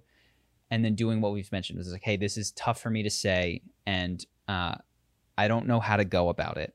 So he's listening, but I, I really only bring this up because I respect you, and I uh, also respect this other guy and things. But I notice and I speak to this other person, and he feels really micromanaged, and uh, I think that he's capable of better work. I think he's capable of this, but I wanted to talk to you about it to see what you thought and see if you'd recognize this because I do think it's a problem in your relationship and it might be actually hurting his performance and hurting the company. So there's a way to go about it that is uh, practically honest, friendly. You get to a place where you are feeling more compassion for this boss rather than the knee jerk anger or whatever.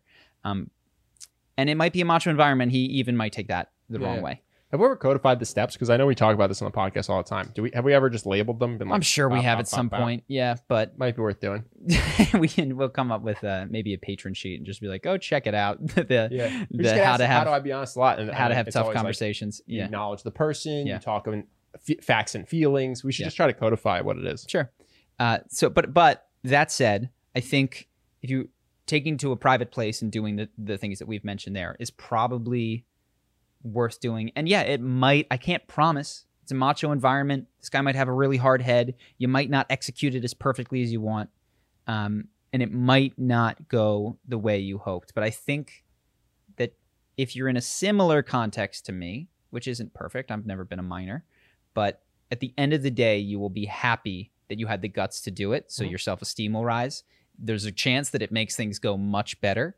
Um, and it'll it'll just it'll really perhaps most importantly your self-esteem will go up and you'll have looked out for somebody so i think it's it's probably worth considering practical honesty here cool Next is from the same person last week that asked about who would do like quote unquote dirty jobs if everyone pursued their passion. And they wanted to rephrase their question. So they say the newer generation is increasingly focused on creating a business or doing freelance work, being a YouTuber, etc. Mm. And I wonder if this advice of do what you love, start a business is actually detrimental. Does this mean we should encourage more kids to go to college and get traditional jobs like our parents did? Or would all these kids try to do what they love and 90% fail and end up with normal jobs? Therefore, supply and demand balances it out. And as a follow up, how do you still enjoy life if you do work that's not meaningful to you? So my initial reaction is I think it's interesting to bucket entrepreneurs, people who are doing what they love, and influencers because I would not do that. And I think if the world were focused on entrepreneurs and and pursuing your passion, you'd probably end up with more physicists, chemists, more small businesses. You know what I mean? I actually think we've talked about this. To the extent someone wants to be an influencer, I don't think they're even really pay, pursuing their passion. I think what they're pursuing is fame. Yeah. Because no one would, or not no one, a very small percentage of people would be making those photos or those videos if they weren't allowed to publish them Yeah. to the masses. You know, I think Elon Musk pursued his passions when he was taking apart computers as a kid or self-teaching uh, himself physics. You know what I mean? Yep. So I would say, would society collapse if everyone 16 and under pursued being a Instagram influencer? Yes. Would it if everybody pursued being an entrepreneur or pursuing their passion without being so influenced by prestige, fame, or wealth generation? Might even be better off. Mhm. Um, so yeah, that's kind of my initial take on the first part of the question. and well the second half is some won't make it right i think the big thing with passion is to recognize there's no guarantees you could take a crack time might not be right you might not be right the idea might be half baked it's just nice to try it's nice to give it a go uh, and and at least feel like you you know if if it's in the cards and you can Sure, always double back and try again For instance, like some people might just love cars. Mhm. So they learn about cars. They become a mechanic. They open up their own mechanic shop. Well, we need mechanics. Sure. My car breaks down. I don't know how to fix it. That's not that's not detrimental to society. That's plugging a hole that needs to be filled. You know what I mean? I agree. And also it's like, well, who will clean up the trash? Well, somebody, I do believe this. So let's like let's say that nobody out there wants to be a trash man. And let's say that if they had the support and education and freedom to do so, that they would all go solve and help with different problems. I think part of what is not being expressed here and what you what you talked about with the influencer thing is that there's a difference between passion and what people are driven to do. S- Uh, I think that the nice thing about passion is that if you really do it from a you've taken your psychedelics, you've had therapy, you've you've taken done some breath work and you thought about it, you will want to help people. Mhm. Like it will at some point it's cheesy, but that that giving is is the most important thing sinks in in a way that is you become passionate about. And so you will want to find a way to help the trash men not have to be trash men anymore, right? To to create a world with less trash or to have a, an automated recycling thing or to like people will try to help people who need help. And mm-hmm. so a lot of the jobs that exist that are undesirable, I think would start to become faded out as we solved the problems that they did. Now, it wouldn't happen overnight and it might not be across the board. I- But- I also think people are heavily influenced by fame and the pursuit of wealth. But if everyone was paid the exact same amount Mhm. and no one was allowed to be famous, I think you would get people who genuinely wanted to be factory workers because it's interesting to be part of an assembly line or who liked being mailmen because you get to talk to all these people and play with dogs and you're delivering them letters from loved ones and it might be rewarding and they say thank you every time like Well, the mailman one, these- this idea of like these bad jobs being bad and the idea of an Instagram influencer being good, I think is not that's not about passions. I'm, I'm kind of repeating myself. I would the one thing that I would disagree with. I agree with the mailman. I think I am a bit convinced by Marx that there's an alienation of labor when you become such a specific person in a machine-like organization. And so I think there's examples in the book that we've talked about several times today, reinventing organizations of people that work in factory lines, but they actually sacrifice efficiency of everybody does one thing to have people more involved at various stages yeah, to yeah. move around. Dude, I can imagine working in a factory being dope. By the way, you got ten guys you get along with. Yeah, you're yeah, yeah. yucking it up all day while you build something with your hands. and you take end and I end get the same pay that these investment bankers get because we're living in this imaginary world.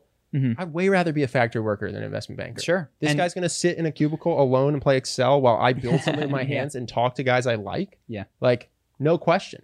The people and it's a book so it's got a, an agenda to make it look like they they seem to really enjoy their factory jobs where they make car parts they make this very Yeah. specific car part and they make the best in the world every other thing is made in china but they still have market share because they make the best Mhm. and they love making the best and there's the one story where they found an error in one of their pieces and so got two guys on the line got in the car drove eight hours to the person to go look through their stuff and be like did we get you any other bad ones they didn't there was just one messed up one but like they are artisans Mhm. in that sense Yeah. and so i do think that uh, there is a way to to uh, if people start to pursue their passion even the things that we don't like that are just very monotonous routine dirty whatever can transform or, or have elements added or subtracted from them that make them the work of a craftsman. Mhm. um, e- like even the janitorial services i would say you can find ways to uh, take pride in. And i'm sure that there's janitors out there that take serious pride in in the work that they do. What, what was that story?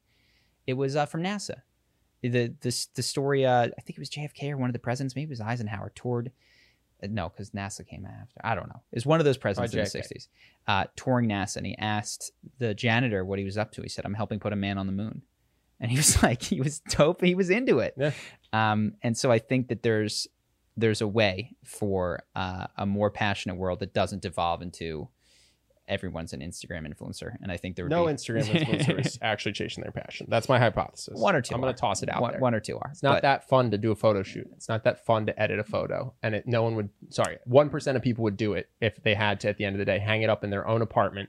And the only people that could see it were friends that came by. or or uh, people that purchased it, which is how they made their money, like it was a work of art. Um, in any event, yeah, I think there's a good distinction between entrepreneurs, people pursuing their passion, and Instagram influencers. Mhm. And then the other question was, how do you be happy if you have a job that you hate? Uh, so I never asked that question. I'm fortunate. I asked, how do I get out of this job that I hate? Mhm. Which I think, if you're asking for yourself, is definitely a better question, Mhm. especially if you have the luxury of watching our podcast. Um, that's the appropriate question for you. If you're thinking about other people, uh, Well, certainly there's a way because two generations ago, Yeah, yeah. everybody just was like, work is work. It's how I provide for my family. I love providing I don't for my think they hated it. I think that really this is the thing, and this is the Marx, is that people didn't necessarily hate work. Life was hard, Mhm. but farming and this and taking pride in what you do, there's something about that. I What agree. is Sorry, what is saying Marx or the fourth turning? Karl Marx? No, Karl Marx's whole idea is that uh, there's this the alienation of labor occurs as men become smaller and smaller cogs in larger and larger machines, where they're Got it. doing widget, widget, widget. Uh, that's when people become despondent. But it's not that uh, building metalwork is something people love metalwork. Yeah, people love agriculture. People they do all of these things, but what they can't do is one repetitive thing, Mhm. one piece of it to be more efficient in your production of whatever the output Sure, is. I'll buy that because someone could poo-poo farming, but we have a friend who is all about botany and Doing botany, yeah. plants and clips the top of the people love that Yeah. stuff. Um, and so yeah, and there's farmers all I'm sure all over the world that really love what they do. Yeah. Um, so yeah, Next is what do you think will be the emerging careers or industries that we will see coming up in the next few decades? And do you think it would be wise to go to university and pursue a degree in one of these areas because of the predicted growth of the industry? so this is an area where I suspect you and I are not the best people to ask. There's futurists that are Mhm. better positioned than us. I've read some of them. I'll try to recall, but what I would say is look at um, Peter Diamandis, Mhm. uh, Steven Kotler has. We had him on. He talked about some of this stuff, and it's your AI, I your was going to say mine nanotech. so tro. It's it's a sorry, AI, AI and VR. nanotech, VR. Uh, what I would suggest, and I think implicit in your question is uh, that you want to make money. But Yeah, I I would, I would, I I would re, I would reorient you towards. There's so much cool shit's happening. Do you want to go build the Matrix, but not the one that's dystopian with machines, but the Yeah, one yeah. where you're Superman flying? like, go do that. Do you want to help little robots cut cancerous tumors out from the inside of people's bodies and then, like, And also, by the way, if your only pursuit is money, if you let's say there's AI, there's VR, there's nanobots, there's all this stuff, cloning, CRISPR, and you do have an interest in one, but you say, you know what, this other one is going to grow to be a bigger industry. You will be far less successful because you forced yourself into something you're not interested in. You're Mhm. you're just going to get your lunch eaten by the guy who picked it because he is fascinated Yeah. by it. You know what I mean? So I would say, it's, if you're interested in futurism at all, pick the one that truly fascinates you. Our friend, for no reason except for that he loves it, is taking night classes in AI, teaching himself how to code. He got a leave of absence from his job to go full time studying it. If you're not interested in AI, he's going to beat you up Mm. in the capitalist society. So I would say, even selfishly, even though it's not the reason to do it, pick the one that will fascinate you, that Yeah. will keep you up at night, that you'll want to study. And uh, and if it's none of them, yeah, I wouldn't. I wouldn't just pick something because the industry is going to blossom. yeah, this question with the last makes me think that we've had a cultural failure whereby so many people want to do Instagram and not so many want to build AI. Hmm. Or like it's that's so much cooler. I think for anybody who sat to think about what it means, it's so much cooler. Now you don't get as famous, but if you got equally as famous from Well, this is the problem. TikTok and they say and- they say if you want to get smart people to do something that's not in their best interest to bait the hook with Yeah. prestige. I fell for this, dude. I thought Albert Einstein was fascinating at six years old. Yeah. I bought a biography that I couldn't possibly read because it was so complicated. You needed, special like, relativity. college college level uh, physics to understand it. But I just was like, oh my god, amazing! Al- Albert Einstein, coolest guy ever. I'm gonna make a time machine. And then I get to college, and at that point, I kind of been burned out by how complicated the math is. So like, okay, I'm gonna do philosophy. I'm gonna be a writer. And everyone in the college, like the most prestigious part of our university, is the Wharton School of Business. Mhm. Literally the only reason I transferred in. Mhm. And that's and that set me on my path to be an investment banker, to be a private equityr, and then eventually I escaped. But uh, yeah, there's it's so I, all I'm saying is I don't I don't judge you, I don't begrudge you your questions. I did this. That's Mm-hmm. that's where I want to start with. But in hindsight, you'd love for people like that to stick with physics, Well- to stick with what they're passionate about before they get told what is going to get them high fives from their community. the breakdown that you kind of said quickly was in high school actually though it was in middle school and high school where they made it completely unfun Mhm. to be involved in physics Yeah, yeah. like horrible to be involved in any of that now at some point there is the unfun work of the math uh, I liked math, dude. It becomes it was just uh, presented in a way that i think is far was so worse than it needs to be. It was so dry. it's it's can weren't- be super cool to understand the way that stuff happens in the universe. And it was not and i remember i had one teacher in 11th grade or was it 12th grade that was great and like reignited my Mm-hmm. interest in physics. But at that point i'd already dropped down from the honors to the level below because I i was was just like screw this. If I was doing formulas to track because I was work trying to program, not even build a machine, program a machine that was going to shoot basketballs Mm-hmm. into a hoop, and whoever got the most shots in had a prize or something, or even just a celebration, I would have maybe been motivated to do the math. Yeah. But to do the math, to get to a number that I hand into a teacher who scores it out of 10 and hands it back to me, I'm like, I don't give a fuck about this. This isn't fun. This, this is so removed from reality at this Mhm. point. You know what I mean? Well, the again, I brought it up because I'm super into it, but the book talks about a school, and Mhm. it, it's okay. What are our presuppositions about school? The children hate learning. that if they're talking, they're not learning. That the best way to do it is in rows. That the that t- that the most comparable thing about kids is the year that they were born, not their interests, not their level of development, none of that. Uh, it's so ridiculous. Yeah, yeah. It's, it's is that really what you think of kids? That they don't want to learn, that they can't learn while talking, that they can't learn from one another? I mean, the truth of school is if I look back on it, it teaches you. I mean, I've got none of the math from high school. Mhm. I've got the books that I skipped. I love reading. I cliff notes my way through the English curriculum too. because every book sucked. Dude, I voluntarily, when I was a kid, would go watch Shakespeare plays, and then I would, I would spark notes when we got assigned Shakespeare. Yeah. This is something I was paying to go watch, and they're like, "Hey, read this." I was like, "Nah." Yeah, is and it's and I understand, and I don't mean to. Um, the organizations that we have now served a purpose, but it's time to move on. Yeah. uh, and and at least in in some way. But they're doing it. Sal Khan has the Khan Academy. Uh, they're finding that what do you know? Kids love reading, love learning, are fascinated by science and the natural world. I love animals, want to know everything. I was so freaking into animals, dude. I had every action figure, every animal, everything. I knew there. I knew all the names. I've since forgotten of all the different sea creatures. Uh, man, they suck the love of learning Yeah. right out of you, and it doesn't have to be that way. So we actually had someone, and this is uh, why I like this idea of this organization. I was started talking to people at different levels, and I spoke to one of our video editors. I had no idea she is trying to create a curriculum for kids in the juvenile detention system Mhm. that makes finances, budgeting, basic life skills interesting and available to them. And she's trying to do it in a interactive video game format. Hmm. Now she's early along, but she's working with uh, she's she's she's doing it on her own.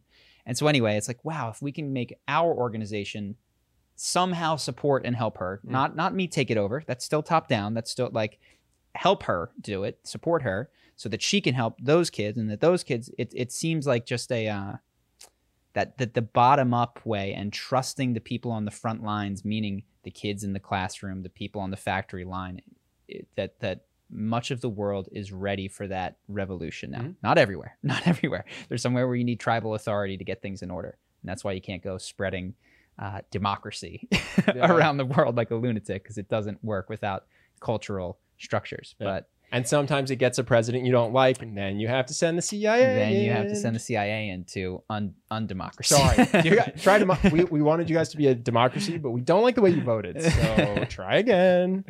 um, but yeah, so I forget what the question was. We nailed it, though.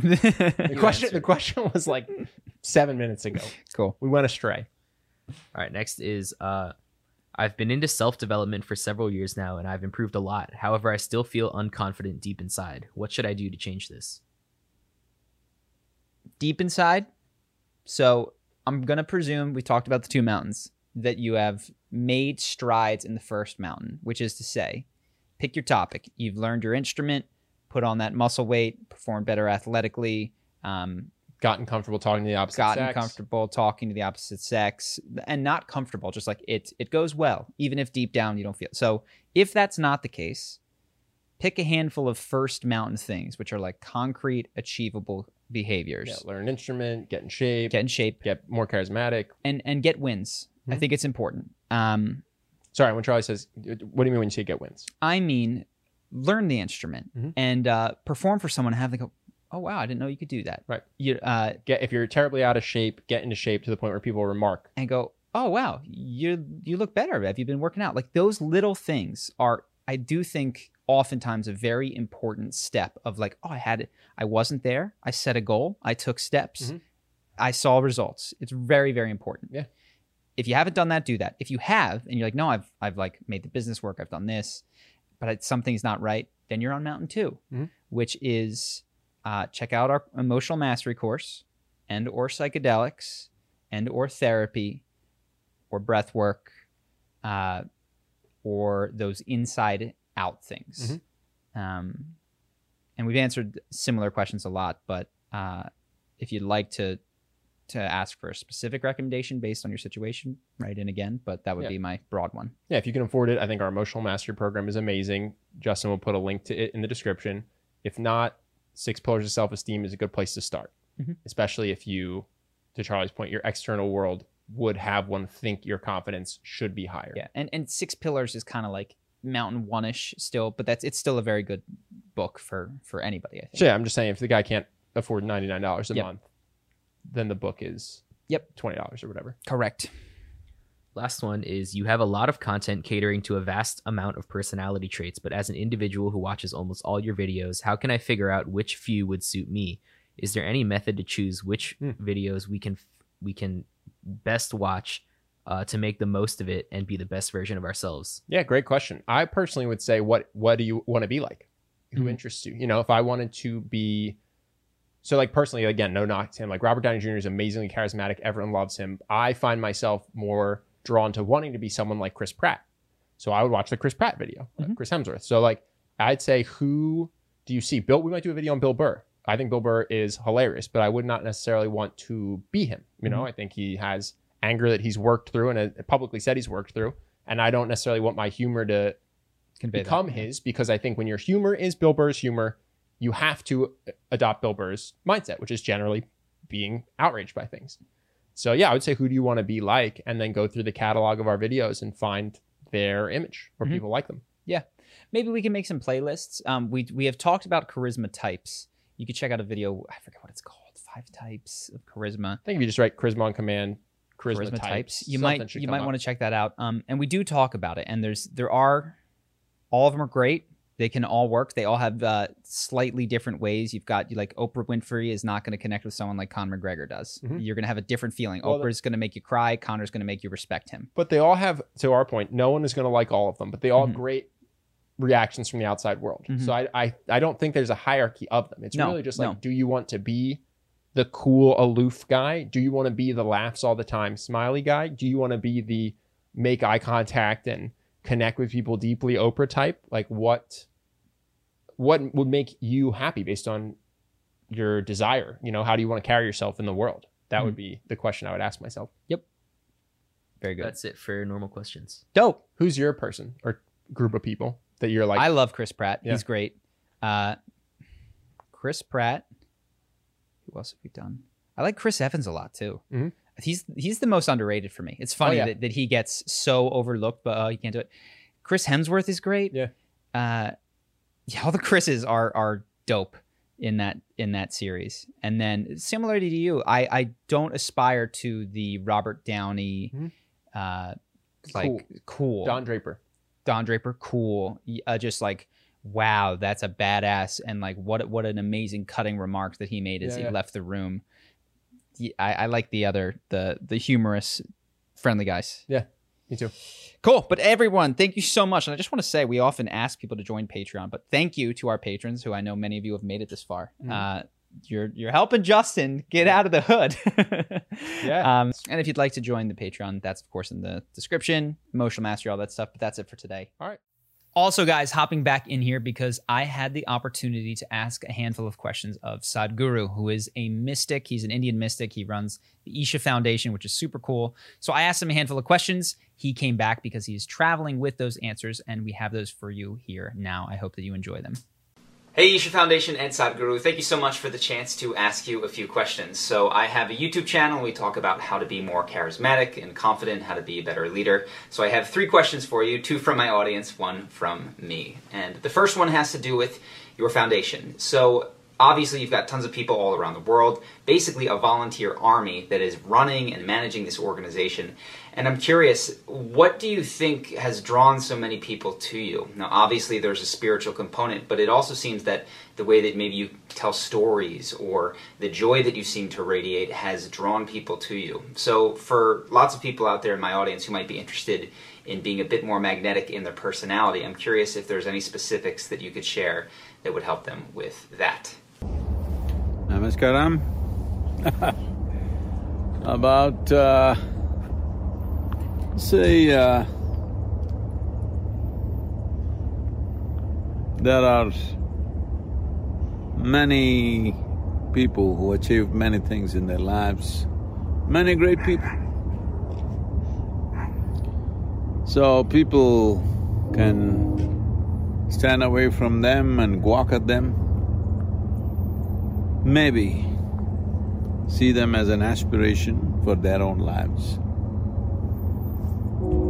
But when it comes to me, I'm not a, a great person in this world in any way. It's just that when people are with me, they feel great. I always saw that that's more important than me being great. So I'm as ordinary as it comes, nothing special, very ordinary, but making sure when people are in touch with me, they feel great. Maybe that's the key. Why people are drawn, all sorts of people, young people, old people, every kind. Because it's not just those people who consider themselves uh, holier than thou kind of spiritual seekers who come to me, every sort of human being is drawn because I make sure they feel great when they're with me. The second question also has to do with the organization. Obviously, it's huge, it's sprawling, it's all around the world, and like I said, it's a volunteer organization. So I'm wondering how involved you are with the logistics of the organization or if you've been able to attract people that can manage it. Because I run a small business and it seems very challenging just to get 10 or so people who are being paid all moving in the same direction. To have thousands and thousands of volunteers I'm curious organizationally is there a person that you've drawn to you that's able to do that? Is it just a hands-off approach and everything sort of works out or do you find that you have to almost run it a bit like a corporation? I'm, I'm, I'm very interested in the line that you have drawn in terms of how to get such a large organization functioning so smoothly? Well, uh, there's millions of volunteers and thousands of thousands of things to manage on a daily basis. It's just that I've ensured that people are sufficiently inspired and they will do their best. They may not be doing the best, but they're doing their best, and that's all that matters to me. I don't demand anything more, it's just that you must be full on. Well, what you're doing, uh, there may be somebody else who can do it better. It doesn't matter. But you're doing your best, that's all that matters to me. And whatever you're doing, it must mean something to you. You must show absolute involvement. This is all I look for, no great qualifications. Because life needs involvement, not qualifications. The only way to experience life, to know life is with absolute involvement. And uh, in being involved, one will see life's experience becomes profound and that's what makes people be a part of the foundation. And there are also tools, very powerful tools for self-transformation and that definitely is the key. I must tell you this, uh, I was conducting a, a a two-day retreat for the top twenty-five executives of a multinational company, a very large, which has a very large presence in the world. I had nine volunteers uh, and they were doing whatever they were doing. Our volunteers are all full on, always. And uh, after a day, these executives looked at the way they were functioning and said, Sadhguru, where do you get such people? uh, because you know, they're always looking for attrition. I said, you don't get such people, you got to make them. They asked, how do you make them? I said, uh, you must make them fall in love with you. They said, how do you do that? I said, first you must fall in love with them. Then they say, oh, they don't pay us for that. so, this is not work, this is a love affair.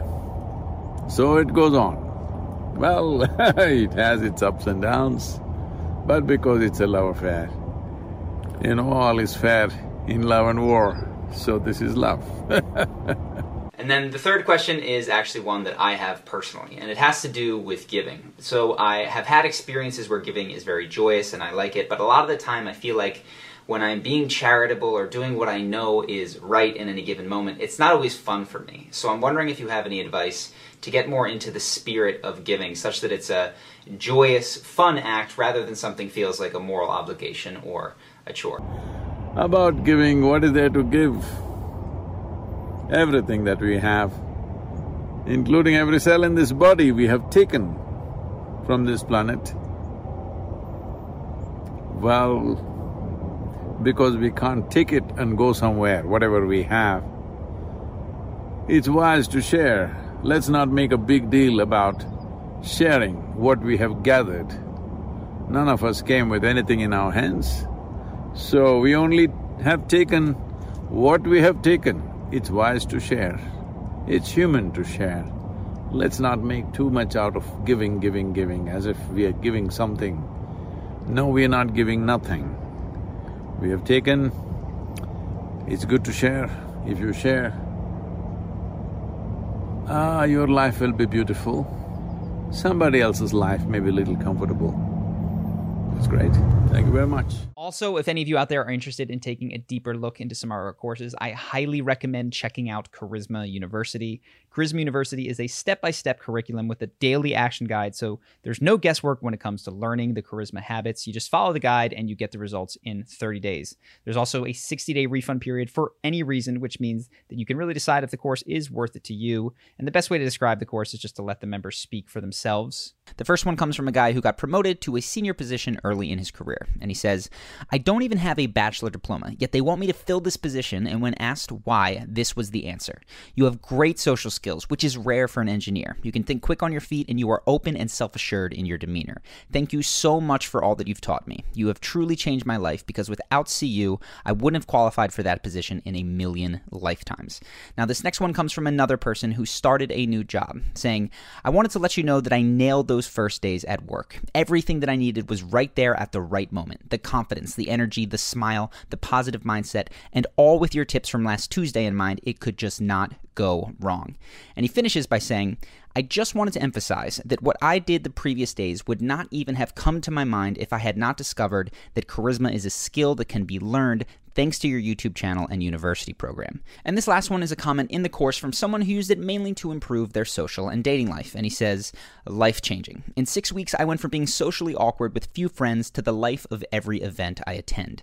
I also went from having serious girl problems to dating the girl of my dreams. Charisma University transformed me from a lonely introvert hoping to better connect with people to an energy filled extrovert who makes new friends everywhere I go. And there are more success stories just like those in the comments if you decide to join the course.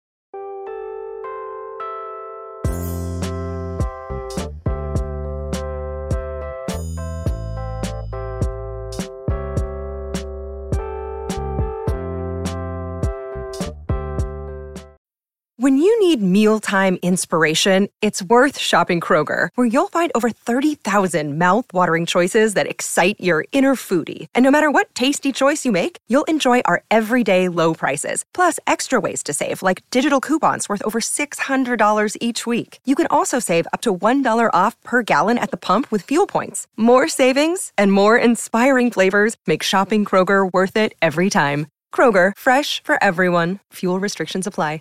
When you visit Arizona, time is measured in moments, not minutes. Like the moment your work stress disappears as you kayak through the canyons. Or the moment you discover the life changing effects of prickly pear chocolate. But nothing beats the moment you see the Grand Canyon for the very first time. Visit a new state of mind. Learn more at hereyouareaz.com.